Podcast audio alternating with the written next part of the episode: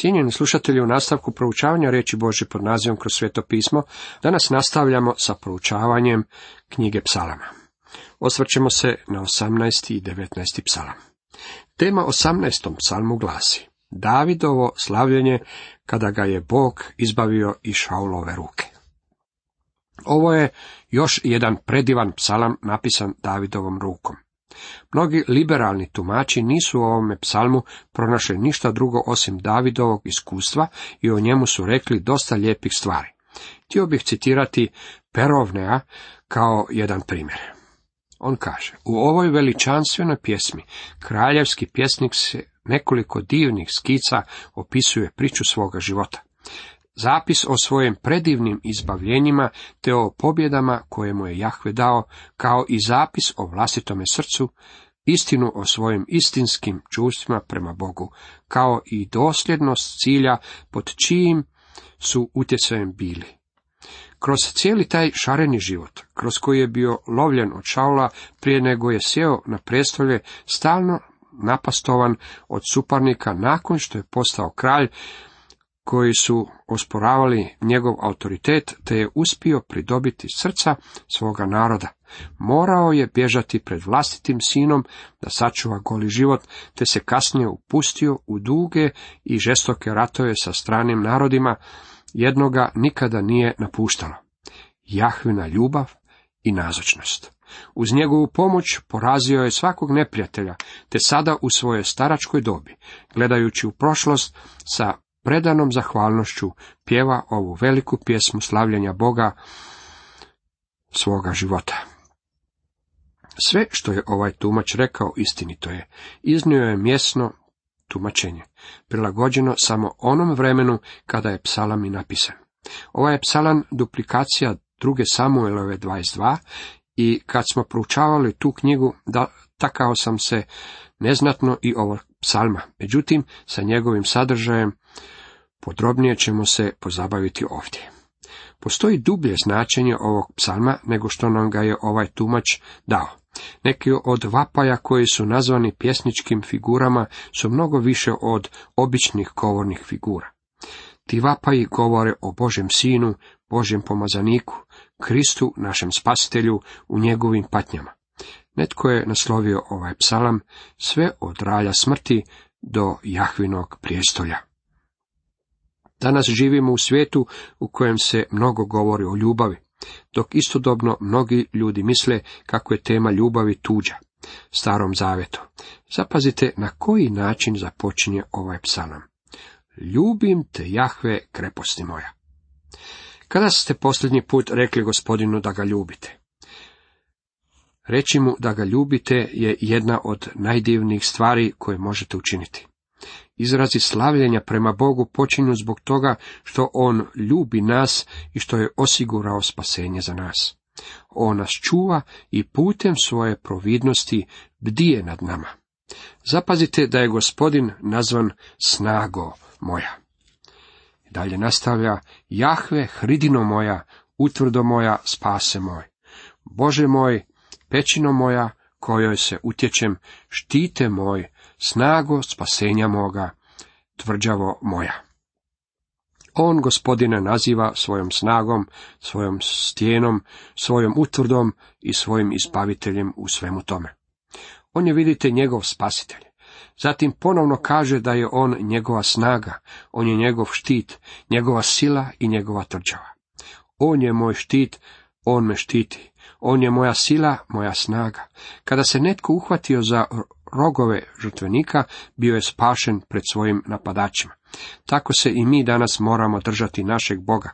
Gospodin, naš spasitelj, je naš rog. On je naša tvrđava. Tvrđava je i dobro mjesto za zaštitu, ali i dobro mjesto za stjecanje pogleda i perspektive na život. Mnogi među nama moramo otići u takvu tvrđavu. U ovome stihu nalazimo mnogo dobrih imena za našeg Gospodina. Riječ koja mene ovdje najviše zanima jest osobna zamjenica moj. David je rekao: Jahve je moja stijena, moja utvrda, moj izbavitelj. Jedna je stvar govoriti o Božjim atributima i reći da je svemoćan, ali je jako važno reći da je on moja snaga. Jedna je stvar reći da je on pastir.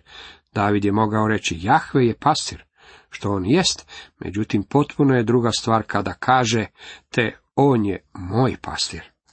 Mislim da mogu ilustrirati ono o čemu govorim. Jednog dana otišao sam na aerodrom kako bih pokupio svoju suprugu i unuka.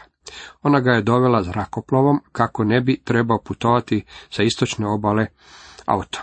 Na aerodromu je bilo jako puno dječaka i djevojčica. Sve su to bila dražesna dječica i dok sam ih promatrao, mamili su mi osmijeh. Zatim se na jednom pojavio jedan koji je bio drugačiji. Znate po čemu je bio drugačiji? On je moj unuk. Bilo je tamo i puno djedova i baka. Kako samo sentimentalni mi znamo postati. Njihovi unuci njima su bili jednako dragocjeni kao što je meni bio moj. I to sve zbog malene posjedovne zamjenice moj. Možete li reći, Gospodin je moj pastir, on je moja tvrđava, on je moja sila, on je moj štit, on je moja snaga, on je moj izbavitelj, on je moja stijena, on je moja kula?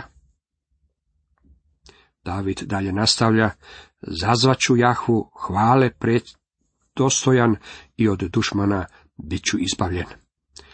Riječ tovanje u engleskom jeziku potječe od stare anglosaksonske riječi koja znači vrijednost. Štovanje je ono što iskazujemo onome koji je toga vrijedan. David je pjevao zazvaću Jahvu. Zašto? Zbog toga što je on hvale predostojan. I dalje nastavlja, valovi smrti okružiše mene, presraviše me bujice pogubne. Psalam još jednom poseže prema Gospodinu Isusu Kristu. Biskup Horne vidio je nešto drugo u ovome psalmu. Htio bih ga citirati.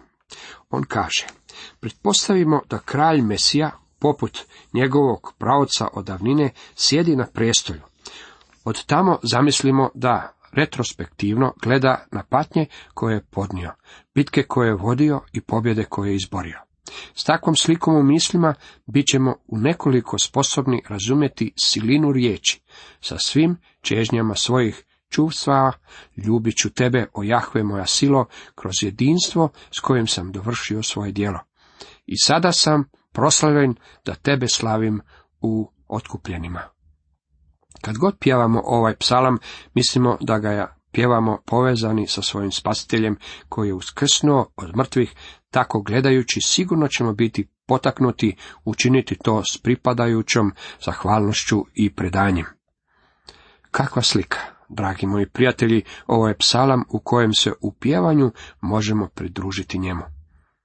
Poslušajte ga dalje, kada pregledava svoja iskustva, a mislim da nam ovo na ograničeni način predstavlja Davidov život, ali mnogo više život Gospodina Isusa koji je rekao, valovi smrti okružiše mene, prestraviše me bujice pogobne. Užad podzemlja, Šeol grob spustiše me, smrtonosne zamke padoše na me, opkoliše me. U nevolji zazvah Jahvu i Bogu svome zavapih, i svog hrama zov mi začu i vapaj mojemu do ušiju doprije. Zapazite još jednom da se govori o mome Bogu. I što se dogodilo, Bog je odgovorio. A što se dogodilo kada je Gospodin Isus bio izveden iz groba? Rečeno nam je to u nekoliko narednih stihova. U odjeljku koji slijedi posvojna zamjenica u prvome licu mijenja se u treće lice i odnosi se na Gospodina. Sedmi redak kaže, i zemlja se potrese i uzdrhta, uzdrmaše se temelji gora, pokrenuše se jer on gnjevom planu. Bio je gnjevan na grešne ljude zbog onoga što su učinili s njegovim sinom. Evanđelja nam govore o tome da kada je kamen bio otkotrljan, sa vratiju groba, nastao je snažan potres. Što se još dogodilo u nebesima, a što bi odgovaralo opisu kojeg nalazimo u narednim stihovima, ne znamo. Iz nosnica mu dim se diže, iz usta mu oganj liznu, ugljevlje živo iz njega plamsa. On nagnu nebesa i siđe, pod nogama oblaci mu mračni. Na keruba stade i poletije, na krilima vjetra zaplovi. Ogrnu se mrakom kao koprenom, prekri se tamnim vodama i oblacima tmastnim. U dan kada je Gospodin Isus Krist bio razapet, nastala je tama. Tko je učinio sve ovo? trinaesti rijedak kaže, Jahve s nebesa zagrmlje, svevišnjega glas se ori. Ovaj psalam započeo je korištenjem zamjenice moj. Zatim se to u sedmome stihu promijenilo i govorilo se onome što je Bog učinio. Sada se u sljedećem stihu govori o on i mene. Možda je to loše gramatički izraženo, međutim na taj način to je izraženo ovdje, on i mene. On pruži s nebesa ruku i mene prihvati, i silnih voda on me izbavi. Od protivnika moćnog mene oslobodi, od dušmana mojih jačih od mene. Od protivnika moćnog mene oslobodi. O, koliko je vama i meni potreban osoban i vitalan odnos s Bogom. Stanimo na njegovu stranu. On nas je izbavio od neprijatelja. Je li vam danas potrebna pomoć? Trebate li danas partnera? Htio bih vam jednoga preporučiti. On vas nikada neće napustiti. Nikada vas neće ostaviti same. Rekao je, a zapisano je u Mateju dvadeset osam dvadeset, i evo, ja sam s vama u sve dane do svršetka svijeta. To je razlog zbog kojeg je ja sam ovisan o njemu, mnogo više nego što se pouzdajem u bilo koga drugoga. To je također razlog zbog kojeg biste se trebali oslanjati na njega umjesto na bilo kojeg čovjeka. U psalmu sto osamnaest osam čitamo, bolje se Jahvi uteći nego se uzdat u čovjeka. U četrdeset osmom rijetku osamnaestog psalma čitamo, od dušmana me mojih izbavljaš i nad protivnike me moje izdižeš, ti mene od čovjeka silnika spašavaš. Čovjek silnik je, ja mislim, Sotona. Zato te slavim, Jahve, među pucima i psalam pjevam tvome imenu. Umnožio si pobjede kralju svojemu, pomazaniku svome milost si iskazao, Davidu i potomstvu njegovu na vijeke. Bog nam danas iskazuje svoju milost. Ovaj predivni psalam završava slavljenjem Boga. O, kad bi postojalo slavljenje u vašim i mojim ustima, u vašem životu i mome, u vašem srcu i mome, prema našem Bogu. Neke slava Bogu. Hvalite Jahvu jer je dobar, jer je dovijeka ljubav njegova. Tako nek reknu svi otkupljenici koje Jahve otkupi iz ruke dušmanske. Čitamo u psalmu sto sedmom, prvi i drugi redak. Ako otkupljeni ne govore, Gospodin je dobar, nitko drugi na svijetu to neće učiniti. Otkupljeni bi to trebali govoriti. Takvi kršćani su nam potrebni i danas. Cijenjeni slušatelji, toliko iz osamnaestog psalma. U nastavku pogledajmo što nam kaže devetnaesti psalam. Tema devetnaestom psalmu glasi Božje otkrivenje u njegovom stvorenju, njegovim zapovjedima i u Kristu. Ovaj bi psalam mogao biti nazvan velikim psalmom stvaranja. Mnogi stručnjaci podijelili su ga na dva dijela, stvaranje i Jahvino otkrivenje u zakonu, to jest u njegovoj riječi. Ja sam pokušao podijeliti ovaj psalam na tri dijela, stvaranje svemira, zapovjedi i Krist. Mislim da on ima posebno mjesto ovdje kada se govori o otkupljenju, spasenju i Božoj milosti. Vidjet ćemo na koji se način Bog objavljuje u ovom stvorenju, i to u svome stvorenju, svojim zapovjedima i u svojoj milosti u Kristu. To je sve što je Bog smatrao prikladnim za objavljivanje čovjeku i nipošto ne smatram da je iscrpio sve što nam je mogao reći o sebi. Ovo je još jedan Davidov psalam, a tako je nazvan i u nadahnutom tekstu. Također i u samome tekstu postoji podjela. Prvi dio, od prvog do šestog retka, koristi El kao ime za Boga, što znači svemoćni. On je svemoćni u stvaranju, u početku stvori Elohim, Elohim je množina, od El nebo i zemlju. Vidite postanak jedan jedan. Elohim je njegovo ime kao stvoritelja. Drugi dio počinje u sedmome stihu, savršen je zakon Jahvin, a njegovo ime je Jahve.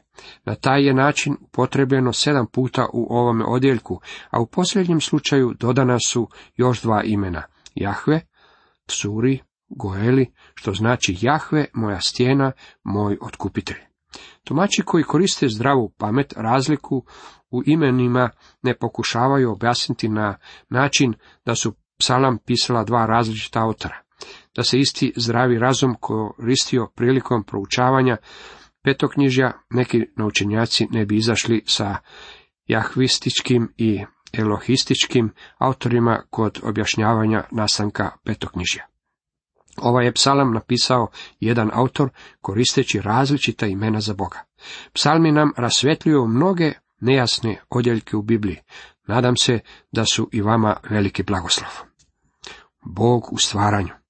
Ovo je jutarnji psalam. U prvi šest stihova govori nam o stvaranju.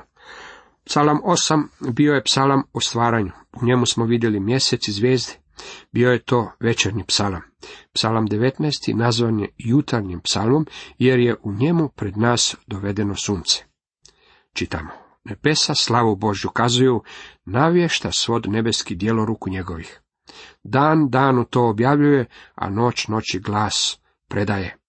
Nije to riječ, ani govor nije, nije ni glas što se može čuti, ali po zemlji razljeđe se jeka, riječi sve do nakraj svijeta sežu. Ondje suncu razapešator, te ono kao ženik iz ložnice ide, ko div kliče kad preleće stazu. Izlazi ono od nebeskog kraja i put mu se opet s krajem spaja, ne skriva se ništa žaru njegovu. Htio bih sa vama podijeliti prijevod doktora Arna Gablena, koji je bio jedan od mojih učitelja i u kojeg imam veliko povjerenje. Bio je dobar prijatelj sa hebrejskim i njemačkim naučenjacima koji su temeljito proučili knjigu psalama. Nebesa objavljuju slavu Božju, svod nebeski obznanjuje djelo njegovih ruku. Dan danu riječ prenosi, a noć noći znanje pokazuje. Nema govora i nema riječi, a opet glas im se čuje. Njihov stih razlježe se po svoj zemlji, riječi sve do nakraj svijeta, u njima suncu razapešator. A on je poput ženika, kad iz svojih odaja izlazi, raduje se poput snažna čovjeka koji trči stazom. Izlazak je njegov s kraja nebesa, krug njegov do njihova kraja i ništa nije sakriveno njegovu žaru. Ovo je predivan psalam. Nebesa slavu Božju kazuju. Pavao je u Rimljanima jedan dvadeset rekao da ono nevidljivo njegovo, njegova vječna moć i božanstvo opažaju se od samog stvaranja svijeta i svačaju se po svemu stvorenom, tako da su bez isprike. Nebesa govore o Božoj mudrosti, svjedoče o Božoj snazi, a govore ponešto, mislim, i o Božjem planu i cilju. Od samoga početka sve što je Bog stvorio služi kao primitivno Božje svjedočanstvo čovjeku, njegovom stvorenju. U svim načelima vjerovanja crkve, uključujući tu i apostolski kredo, stvaranje je pripisano isključivo Bogu Otcu. Kada međutim dođete u Novi Zavjet, gdje je dublje pojašnjen čak i sam čin stvaranja, tada nalazite da nije baš najpreciznije reći da je Bog Otac stvoritelj neba i zemlje. U stvaranju zemlje bilo je uključeno trojstvo. U stvari riječ Elohim je riječ u množini u hebrejskom jeziku i ona govori o trojstvu. Novi Zavjet govori nam kako je gospodin Isus bio uzrotnik stvaranja, te kako je Sveti Duh došao i obnovio stvoreno. Duh Božji lebdio je nad vodama, postanak jedan dva. Apostol Ivan govori nam o drugom početku. U početku biješe riječ i riječ biješe s Bogom. Sve je po njemu postalo i bez njega nije postalo ništa što je postalo. Ivan jedan jedan do tri. To je gospodin Isus Krist. U Kološanima jedan šesnaest, gdje se govori o gospodinu Isusu, čitamo: jer je u njemu stvoreno sve što je na nebesima i što je na zemlji, vidljivo i nevidljivo. Bilo prijestolja, bilo vrhovništva, bilo vlasti. Sve je po njemu i za njega stvoreno. Gospodin Isus bio je agens, uzročnik u stvaranju. U prvome poglavlju poslanice Efežanima rečeno nam je kako su svi članovi trojstva bili uključeni u našem otkupljenju. Bog Otac isplanirao ga je, Sin ga je platio, a Sveti Duh ga štiti. To se može primijeniti i na Božje stvorenje. Bog Otac isplanirao je ovaj svemir, Sin je sproveo plan u djelo, a on je ujedno i onaj koji ga je otkupio, a Sveti Duh danas se kreće i lepti nad ovim stvorenjem. Zanimljivo je Zapaziti kako je ovdje istaknuto sunce i uspoređeno je sa ženikom koji izlazi iz svojih odaja. Kad sam bio u Jeruzalemu svakoga jutra mogao sam vidjeti kako sunce izlazi pokraj Maslinske gore.